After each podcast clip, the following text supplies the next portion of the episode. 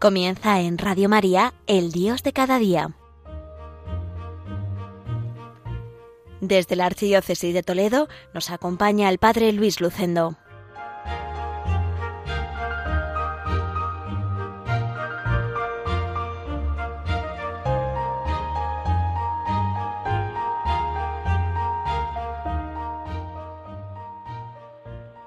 Muy queridos oyentes de Radio María, reciban un cordial saludo desde Villacañas en el programa El Dios de cada día. Les habla Luis Lucendo desde esta parroquia toledana, enclavada en la comarca de La Mancha, en este 22 de septiembre de 2023, día único e irrepetible que Dios nos regala para hacer el bien. En nuestras parroquias manchegas estamos en vendimias, pero son muy distintas a las de hace unos años. Muchas cuadrillas de vendimiadores han sido sustituidas por máquinas que realizan esta labor con mucha más rapidez.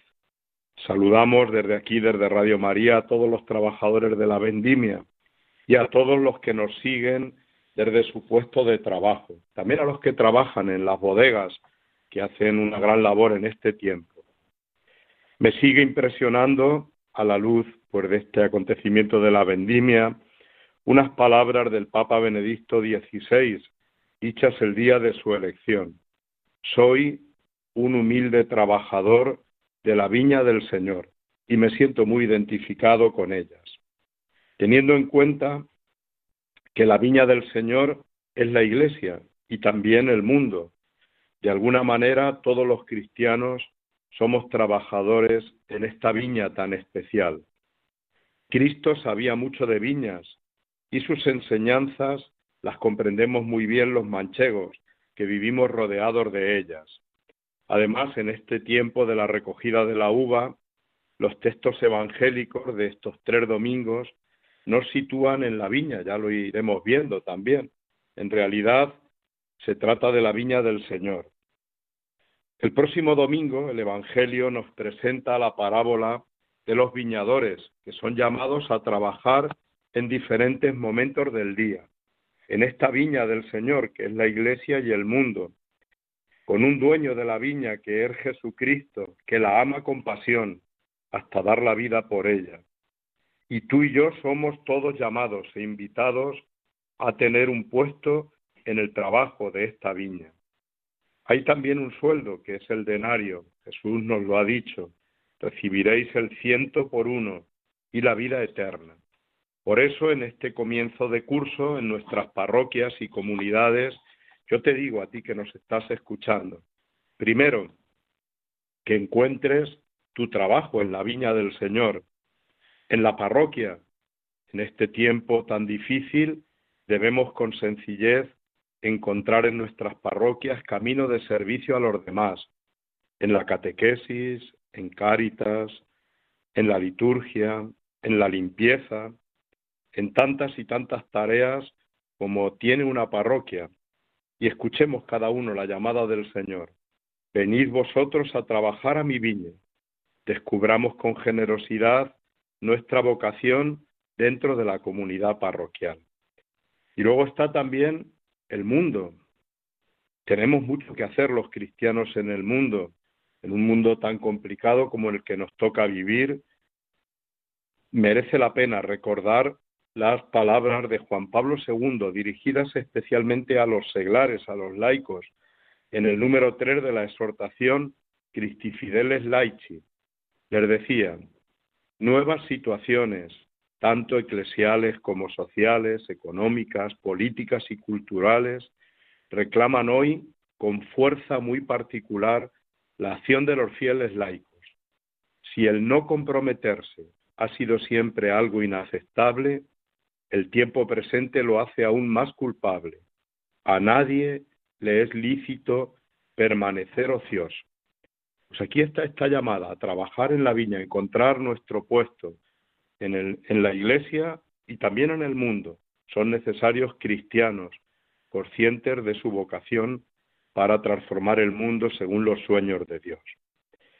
Segundo, valora el salario que recibirás.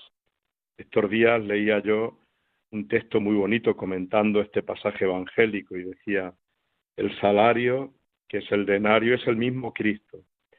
Y nosotros también sabemos que en definitiva es la vida eterna, pero que existe un gran premio, que es trabajar en la viña del Señor. Eso ya de por sí es una gozada. Qué hermoso es ser colaborador y amigo de Cristo en su viña, trabajar y estar con Él el máximo tiempo posible. Por tanto, el salario es un salario de alegría y de felicidad, un salario de amor y de amistad, un salario de vida eterna. Otro punto, no caigas en envidias y rencores hacia los demás que trabajan en la viña del Señor. Sé un humilde trabajador de la viña. No te importe llevar más carga que otros, porque el más grande en esta tarea no es el que tiene un puesto de más relumbrón, sino el que más sirve desde la humildad. Y también esta parábola que leeremos este domingo nos invita a apreciar la justicia de Dios, que está siempre empapada de misericordia y de ternura. Ante esta parábola podemos preguntarnos, ¿Dios es injusto a la hora de dar el jornal? Los que hemos ido a vendimiar sabemos que no es lo mismo trabajar todo el día o ir un rato ya con el fresco de la tarde. Desde un punto de vista meramente laboral, dar el mismo sueldo a los que han trabajado diferente tiempo no es muy justo. Pero no olvidemos que se trata de una parábola y que su mensaje es un mensaje de fe. Los jornaleros que se quejan no han descubierto el gozo de trabajar en la viña del Señor. Y recuerdan a los fariseos que se quejan de que Jesús coma con publicanos y pecadores o perdone a la mujer adúltera. O se parecen también al hijo mayor de la parábola del hijo pródigo. No entienden que la vida cristiana es ya una gozada y que la justicia de Dios supera nuestra justicia. Por eso termino recordándolos un texto precioso sobre la justicia de Dios, que dice así, Dios no es justo, hace salir el sol sobre buenos y malos. Dios no es justo, prepara un banquete para el hijo pródigo que vuelve a casa. Dios no es justo, abandona las noventa y nueve ovejas para ir tras la descarriada.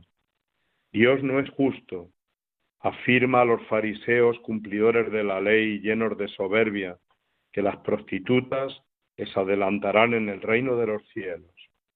Dios no es justo, el obrero de última hora cobra lo mismo que el que ha sido contratado a las nueve de la mañana. Dios no es justo conmigo, perdona mis infidelidades y se acuerda solo de mi amor. Dios no es justo según nuestros criterios y nuestra forma de actuar. Dios no es justo afortunadamente. Dios es justo y misericordioso. La justicia de Dios está empapada de misericordia y de ternura y desborda nuestra propia justicia. Pues aquí terminamos este primer momento del Dios de cada día desde Villacañas. Vamos a continuar con una canción que es una oración también, una oración en estos tiempos difíciles por tantas personas que la necesitan en tantas situaciones difíciles. Lo hacemos con esta canción Noche de Jacuna. Por tu iglesia que te espera oscuras, por tu pueblo que te reza guardando la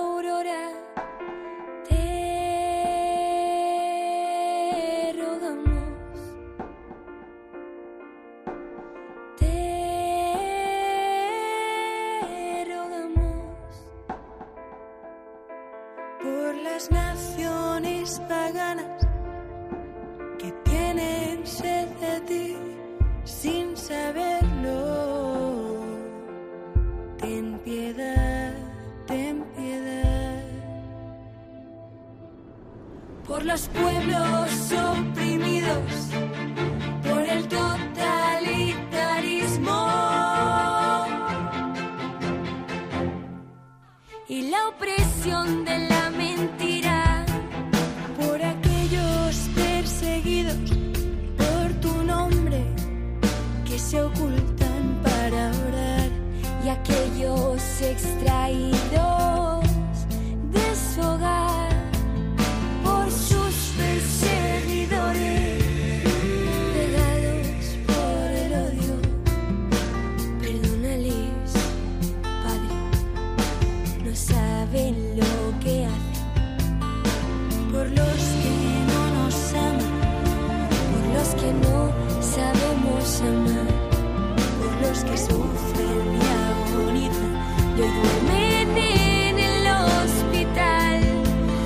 que hoy es su última noche, cuyos ojos no verán el nuevo día. Y seguimos en el dior de cada día, en Radio María, la emisora de la Virgen. Me ha dolido durante estos días el ataque que en un programa de radio ha sufrido la memoria de Madre Teresa de Calcuta. Yo, al contrario, hoy quiero dedicarle unas palabras de homenaje. Tengo especial devoción a Santa Teresa de Calcuta. Ella supo unir el amor a Cristo y el amor a los más pobres. Además, tuve la gracia de escucharla en la visita que nos hizo al Seminario Mayor de Toledo el 29 de septiembre de 1982.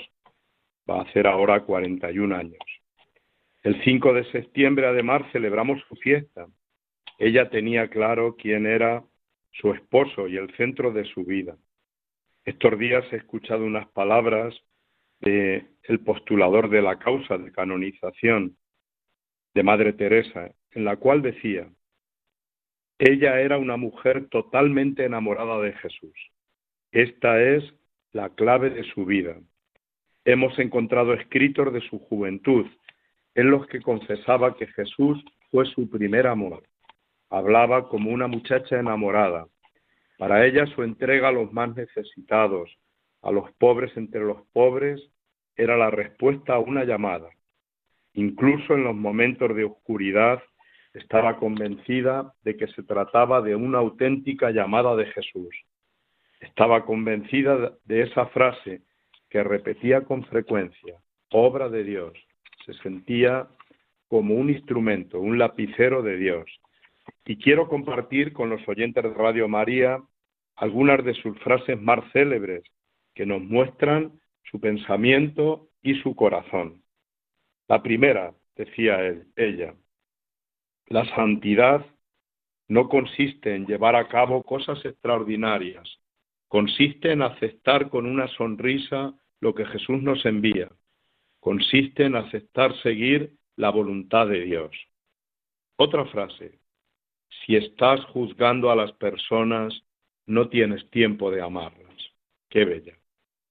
La tercera frase, la mayor enfermedad de Occidente hoy no es la tuberculosis o la lepra, es no ser querido, no ser amado y que nadie se preocupe por ti.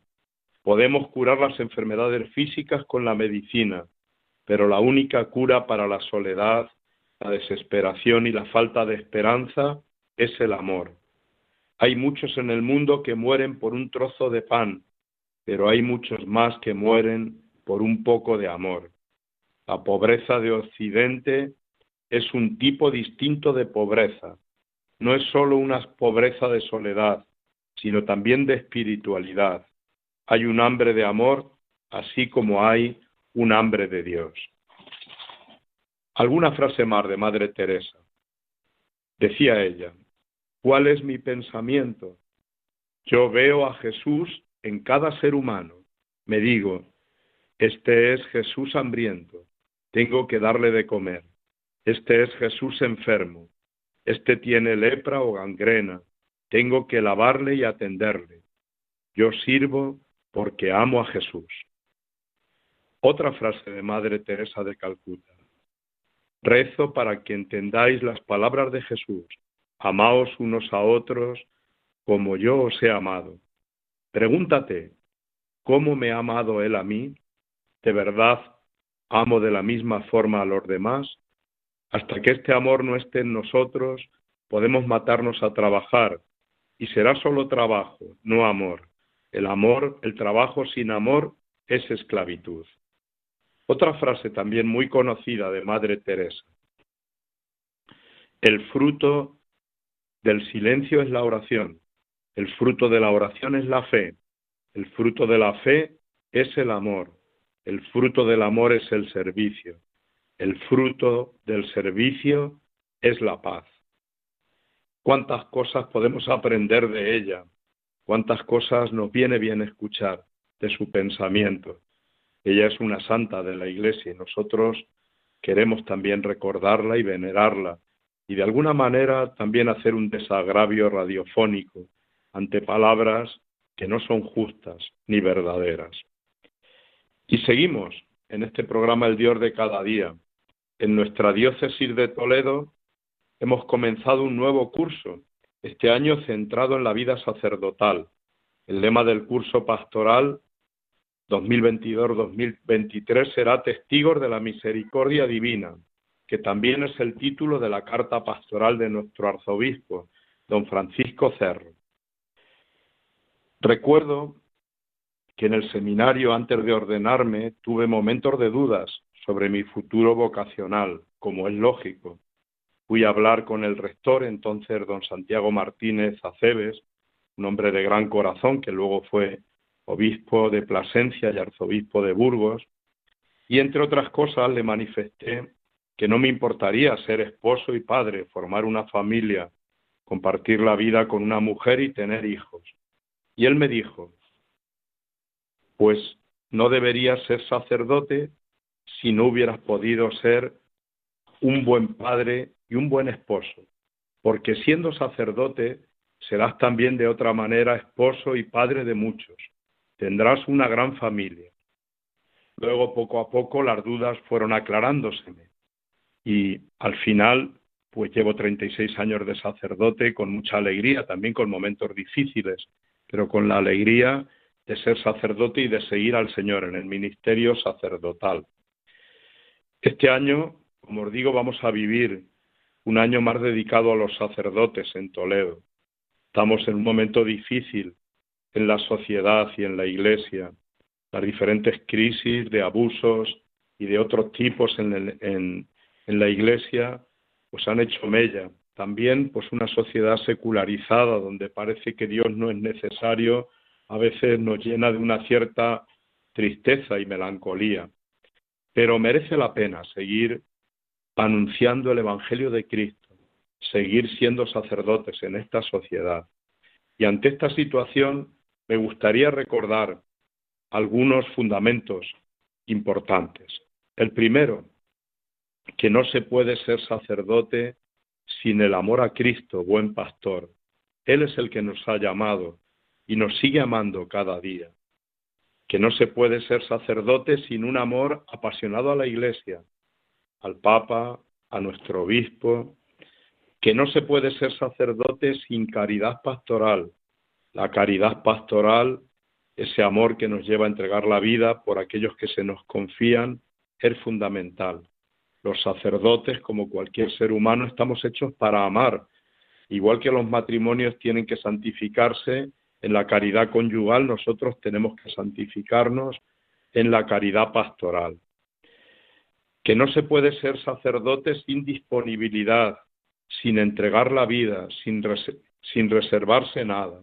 Los sacerdotes estamos para dar nuestra vida en esta vocación a la que Jesús nos ha llamado.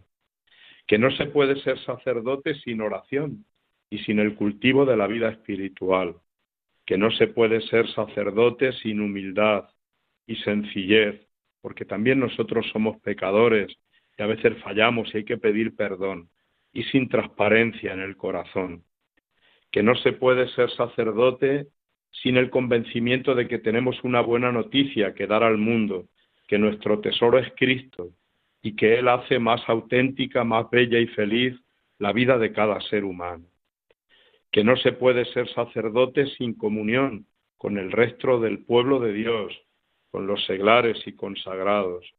Que no se puede ser sacerdote sin cuidar la fraternidad sacerdotal con los otros hermanos sacerdotes y por último, que no se puede ser sacerdote sin alegría y sin esperanza, porque esa alegría y esa esperanza que llevamos en el corazón los sacerdotes es la de Cristo y la de su Evangelio. Pues hacemos otro momento de reflexión con una canción titulada Sacerdote para siempre, orando por todos los sacerdotes.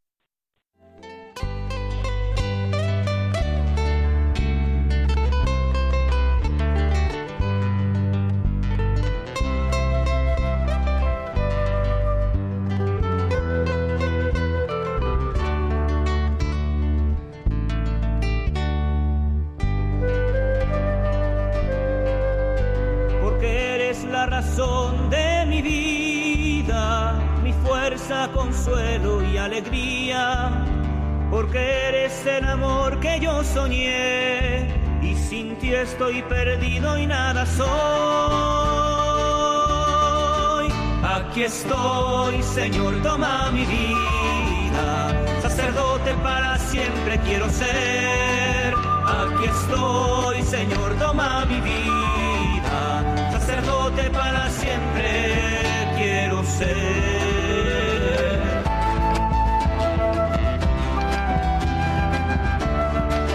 Al postrarme en tu presencia estoy temblando, consciente de mi nada y pequeñez, y al levantarme con tu espíritu divino, tu siervo consagrado yo seré. Mi vida como llevará, y en mis manos tus manos los bendecirá y en mí tu corazón los amará. Aquí estoy, Señor, toma mi vida, sacerdote para siempre quiero ser. Aquí estoy, Señor. Seguimos desde Villacañas, en Toledo, en la emisora de la Virgen, en Radio María. Con frecuencia nos encontramos con gente que nos dice que no es creyente, pero nosotros tenemos muchas razones para creer. Yo a veces cuando me encuentro con alguien así le digo, bueno, dime por qué tú no crees y yo te digo también por qué creo. Y estos días pues he recordado también un texto en el que aparecen una serie de razones que un grupo de jóvenes dieron cuando les preguntaron, ¿y tú por qué crees en Dios? Y estas, son algunas de las razones que ellos dieron. Primera, la creación con su belleza, su armonía, su exuberancia, su gratuidad, su, su grandiosidad. Dios ha escrito muchos libros. Los dos más importantes son la Biblia y la creación. Segunda, el maravilloso diseño del cuerpo humano, esa fenomenal máquina fotográfica que son los ojos, los miles de movimientos de nuestros dedos y manos, ni el mejor robot, Bastaría contemplar la maravilla de un ojo para creer. Tercera razón por la que algún joven creía en Dios. La fe ayuda a vivir con sentido, ayuda a saber. Es bueno creer en algo, en alguien. Solo si Dios existe hay una respuesta al por qué y para qué último de nuestra existencia. La fe es una respuesta razonable y maja a los grandes interrogantes sobre el sentido de la vida, el origen y el destino del hombre. Cuarta, la fe es un valor que viven mis padres y me lo han transmitido con libertad. Siento que la fe me ha sido regalada y es un buen regalo. No pierdes nada por creer. Quinta razón, mi misma existencia, el regalo de vivir, el misterio de la vida que nace cada día. Sexta, los deseos profundos del corazón humano, deseos de felicidad, de libertad, de vida para siempre. ¿Quién los ha puesto ahí dentro? ¿Por qué están? ¿Quedarán un día satisfechos? Séptima razón que también dio un joven. Creo porque hay mal, porque hay dolor, porque hay injusticia. Por tanto, creo en Dios. Tiene que haber alguien con mayúsculas que haga justicia a todos aquellos que han sido tratados injustamente. Octava razón, la búsqueda sincera de Dios expresada en la existencia de tantas religiones. Novena razón, la bondad que hay en el mundo y en tantas personas, fuera y dentro de la Iglesia. Decimoprimera razón, la experiencia de tantos creyentes narrada en la Biblia. Más razones, la confianza que me merece Jesucristo. Otra razón que dieron los jóvenes, las personas, por ejemplo, misioneros que viven como Jesús, que son Jesús hoy, ¿de dónde sacan energía para hacer lo que hacen y vivir como viven?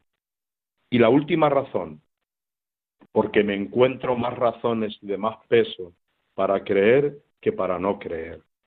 Pues qué bonito es que nosotros también sepamos dar una respuesta aquellos que nos dicen que no creen, darles nuestras razones para creer, nuestras razones para confiar en Dios, para vivir desde Dios. Bien, pues ahora con esta música vamos a ir a este último momento, un momento de reflexión, un momento poético. Estos días están teniendo lugar en nuestros pueblos dar celebraciones en torno a los Cristos de la Mancha. Hemos tenido pues en muchos pueblos la celebración al Cristo, al Cristo crucificado. Quiero terminar precisamente con algún poema dedicado a Cristo en la cruz.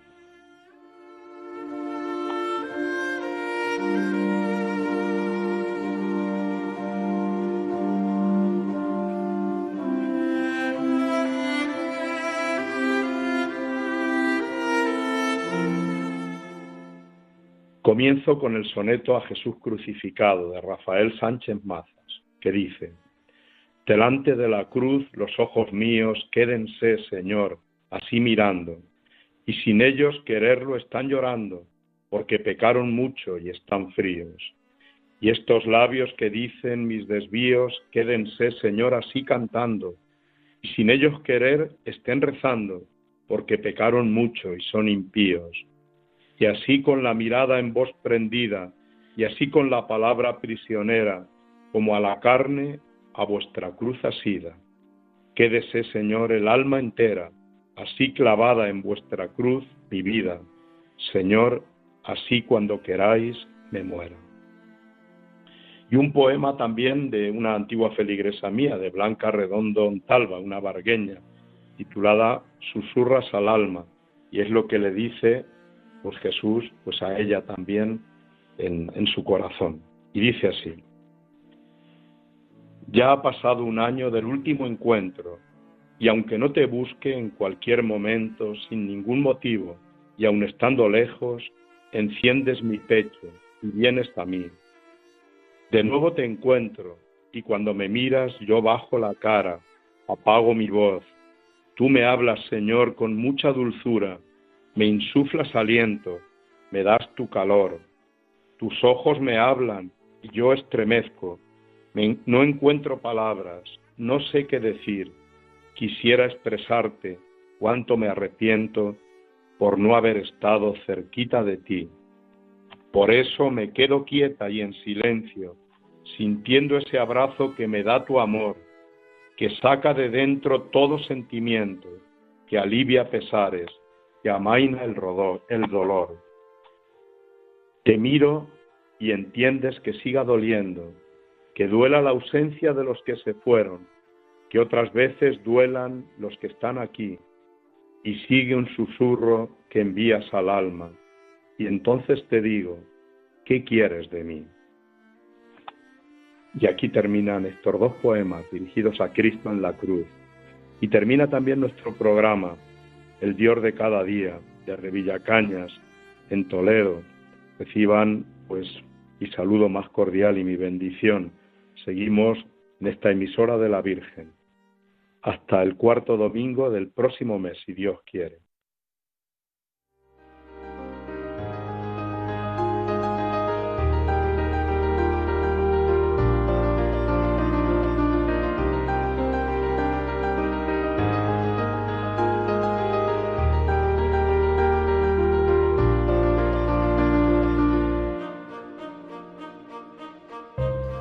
Finaliza en Radio María, El Dios de cada día, dirigido desde la Archidiócesis de Toledo por el Padre Luis Lucendo.